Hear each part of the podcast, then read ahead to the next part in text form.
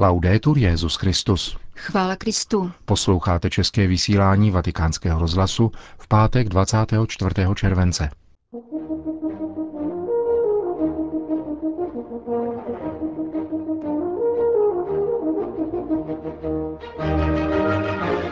Pomáhal Vatikán nacistům na útěku? Touto otázkou se zabývá studie italského historika Piero Luigiho Guiducciho, se kterou vás seznámíme po krátkých zprávách. Hezký poslech přejí Jena Gruberová a Milan Glázer.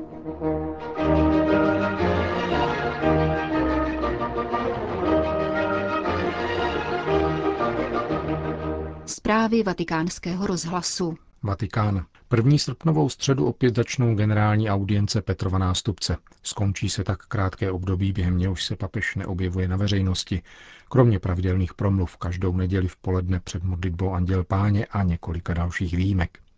Vůbec to však neznamená, že by papež měl dovolenou. V rozhovoru pro vatikánský rozhlas přibližuje tuto dobu jeden z papežských ceremonářů, argentinský kněz Guillermo Karcher. Papež tráví tyto dny klidně. Vidím jej spokojeného každý den ráno přede mší. Pracuje neustále. Vždycky, když jej potkám, má v rukou plno papírů a dopisů. Snaží se na ně odpovídat osobně. Využívá tento volný čas ke komunikaci s přáteli, s lidmi, kteří jsou mu blízko. A navíc hodně čte a plánuje, zvláště pokud jde o nejbližší budoucnost – Připravuje se na cestu na Kubu a do Spojených států amerických. Mluvit o dovolené tedy není na místě. 5. srpna znovu začnou generální audience, což je velmi důležitý den jeho týdne, kdy má katechezi a setkává se s lidem božím. Oboustraná sympatie, kterou se tato setkání vyznačují, je zjevná, bahmatatelná. Je to výměna lásky, která jej naplňuje energií. Obzvláště patrné je to na setkáních s nemocnými – Svým lidským přístupem vzbuzuje víru. Nikdy nechybějí také poutníci z Argentiny. Tato vždy početná skupina mu přináší sympatie z druhé strany oceánu. A pak mnoho, mnoho přátel a také příbuzní. S nimi se všemi vždycky prožívá lidsky a duchovně bohaté momenty. E spirituale. Říká papežský ceremonář Monsignor Guillermo Karcher o tom, jak Petrův nástupce tráví tyto dny. Rakousko. Církev u našich jižních sousedů se stará o 43 tisíc migrantů prostřednictvím charity, farností, klášterů a dobrovolníků. Dalším deseti a půl tisícům uprchlíků poskytuje zdravotní péči a další pomoc. Rakouská charita zveřejnila čísla, z nichž vyplývá, že 10% žadatelů o azyl se dostává péče v církevních strukturách. Úsilí rakouské církve na tomto poli však v posledních letech výrazně sílí. Generální sekretář Charity Rakouska Bernd Wachter informuje, že počet příbytků pro uprchlíky stále roste. Občanská společnost vyvíjí neuvěřitelnou solidaritu, říká a obrací se na politické představitele Rakouska. Nechte se oslovit touto solidární odvahou a ochotou populace a přičiňte se, aby byly odstraněny situace, ve kterých děti nemají kde bydlet. Generální sekretář Rakouské Charity to řekl v souvislosti s vídeňským táborem pro uprchlíky v Traiskirchen. Snahy rakouské církve při žádostech o azyl slaví úspěchy, dodává Michal Prüller, tiskový mluvčí vídeňské arcidiecéze. Konec zpráv.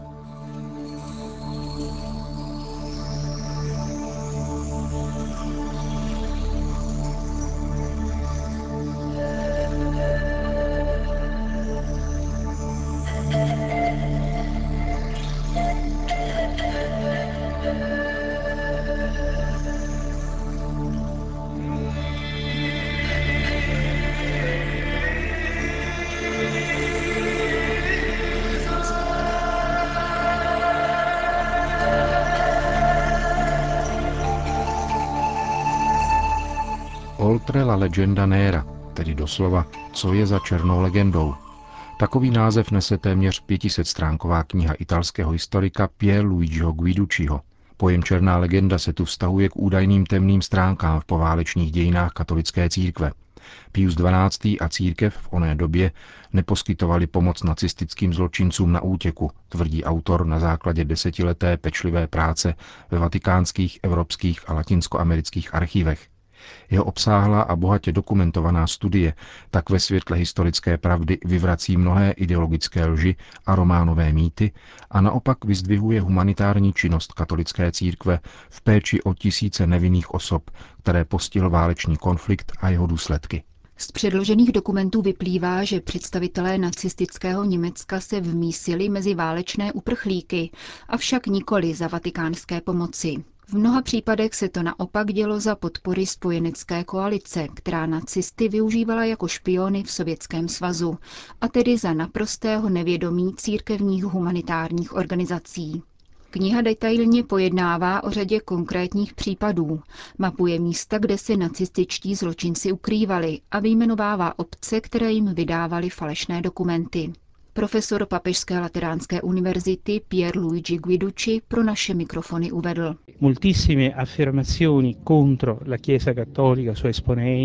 Mnohé kritiky katolické církve a jejich představitelů jsou neopodstatněné. Nespočívají na faktech. A naopak panuje ticho o skutečnostech, které jsou krajně důležité. Zejména je nutné rozlišovat mezi exodem válečných uprchlíků a útěkem nacistických zločinců – Pohyb vysídlenců se týkal tisíců lidí, kteří v charitativních dílech katolické církve nacházeli pomoc, podporu a doprovázení. Na druhé straně byla skupina zločinců, nacistů a jejich spojenců, kteří měli prostředky, své lidi a komplice, známosti a zejména peníze na to, jak uprchnout před spravedlností. Ze studie vyplývá, že tuto ochranou síť si nacističtí zločinci vytvářeli již před válečným konfliktem a v době jeho trvání. Archivy vypovídají o podpoře válečných zločinců ze strany Francie, Rakouska, Jižního Tyrolska, východního Německa, amerických zemí nebo Interpolu. Spojené státy americké přijali nacisty, aby využili jejich odborné znalosti. Obdobně z archivů vyšly dokumenty, které sprošťují obžaloby japonské válečné zločince výměnou za informace o bakteriologických zbraních. Kde tedy má původ očerňování katolické církve a šířené nepravdy? Perché fondamentalmente si è creata eh, una situazione di tipo più ideologico che storico. V zásadě v tom, že se vytvořila spíše ideologická než historická situace. Lidé, kterým byla církev nepohodlná, jako ateistickému sovětskému svazu a jeho spojencům, začali vytvářet celou řadu takovýchto černých legend, aby tak znevážili odpůrce komunismu. A papež byl samozřejmě jedním z nich, protože upozorňoval na všechny masakry, které se odehrály i hned po druhé světové válce. Dozrál dnes čas natolik, že budeme schopni přijmout historickou pravdu. Změnili se historici. Podléhají méně ideologiím, protože se vzdalujeme roku 1945, protože existuje katolicko-židovský dialog a také protože jsou tu dosud nebývalé mezinárodní kontakty. Mnozí neznají pravdu o těchto událostech, protože je zaujalo jejich literární či filmové zpracování. Mám na mysli Forzajtův spis Odessa a podle něj natočený film, který mnozí berou za literaturu faktu. Pravdou je, že autoři takovýchto černých legend na nich ohromně vydělali. Mluví se tu o vraždách, tajných dynamikách, neodhalených tajemstvích, ale postupem času se tento přístup opouští. Eh, o případech nacistických zločinců, kteří vycestovali přes Itálii, kniha podává jasný závěr. Do italských přístavů přijížděli vybavení nepravými dokumenty. Častokrát je doprovázela údajná rodina s malými dětmi, anebo předstírali útěk před komunistickým pronásledováním. Nechválně známý gestapák Klaus Barbie, takzvaný Lyonský řezník, nepotřeboval církevní pomoc, protože v Janovském přístavu se nalodil s pasem Spojených států amerických. Je tudíž nesmyslné mluvit o domnělé spoluvině janovského arcibiskupa kardinála Sýryho, vysvětluje jezuita otec Peter Gumpel. Neexistuje ani jeden jediný důkaz o tom, že by Janovská kůrie a kardinál Siri se svými spolupracovníky chtěli vědomě zachránit nějakého válečného zločince. Takovéto útoky proti církvi jsou tedy zavádějící a nespravedlivé. Ve všeobecné atmosféře napadání katolické církve něco takového nepřekvapuje, ale je nutné dávat velký pozor a rozlišovat, co je historicky ověřené. Něco jiného jsou nepodložené výroky a obvinování. Jsou pro ně nějaké důkazy? Žádné neexistují. Německý historik a jezuita, postulátor beatifikační kauzy papeže Pia XII. napsal předmluvu ke knize svého italského kolegy. Předestírá v ní k úvaze několik témat, která se pojí k historickému bádání v poválečném období. Quanti sono i criminali nazisti? È possibile quantificare il numero? La risposta è negativa. První věcí je počet nacistických zločinců. Je možné je početně vyčíslit? Odpověď je záporná a musí být záporná. Má to jednoduchý důvod. V mezinárodním právu totiž neexistuje definice válečného zločince. Před válkou na ní nikdo nepomyslel, což v poválečné době vedlo k volnějším nebo přísnějším interpretacím.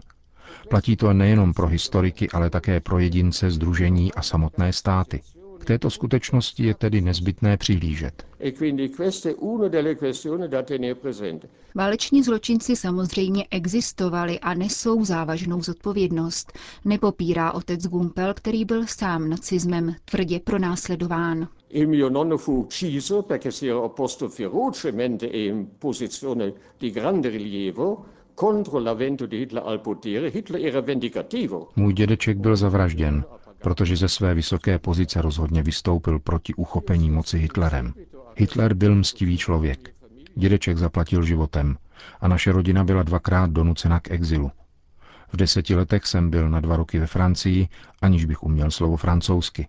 A po třech relativně klidných letech opět v Berlíně byla náhle zatčena moje matka. Dozvěděl jsem se, že bude ještě téže noci bez procesu popravena – a musel jsem jako 15-letý chlapec intervenovat u jednoho z vysokých armádních generálů, kteří ještě v té době byli u moci. Byl to rodinný přítel a díky našemu dramatickému nočnímu rozhovoru jsem mohl zachránit svou matku. E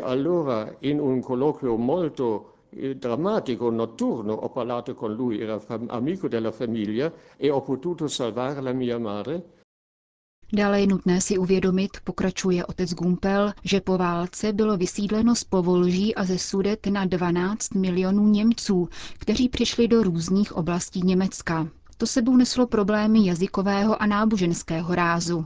Tradičně katoličtí vysídlenci se ku příkladu usadili v protestantském regionu a naopak. A ještě více zhoršovalo hospodářskou situaci v zemi. Proto nastává exodus válečných uprchlíků. Alcuni verso la Spagna. Někteří odcházejí do Frankova Španělska, jiní do Sýrie a Egypta. Nikoli proto, že by tyto země byly spojenci Německa, ale pojila je společná nenávist vůči panství Velké Británie. Další do Argentiny, jejíž diktátor Perón byl vojenský ataše v Německu a nelíbily se mu popravy generálů při norimberském procesu. Stovky válečných zločinců se tedy snadno infiltrovaly mezi miliony uprchlíků. Navíc existovalo jedno německy mluvící území, které spojenci nekontrolovali, Jižní Tyrolsko. Profesor Guiducci ve své knize vyjmenovává 36 míst, která podporovala válečné zločince. Deset leží na území Německa a Rakouska, zatímco 26 v Jižním Tyrolsku. Byla to nejenom města a obce, ale také statky, restaurace, hotely a mnohá soukromá obydlí. Indicando alberghi, le locande e persino tanti Eh, abitazioni private. Vysvětluje německý jezuita na okraj prezentace historické studie s podtitulem Vatikán a útěk válečných nacistických zločinců.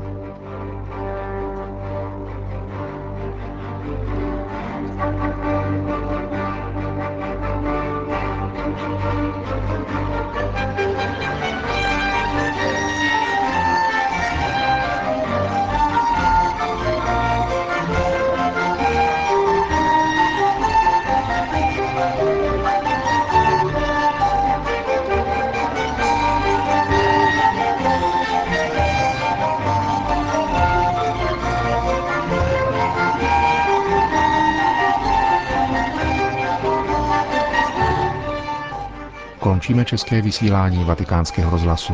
Chvála Kristu. Laudetur Jezus Christus.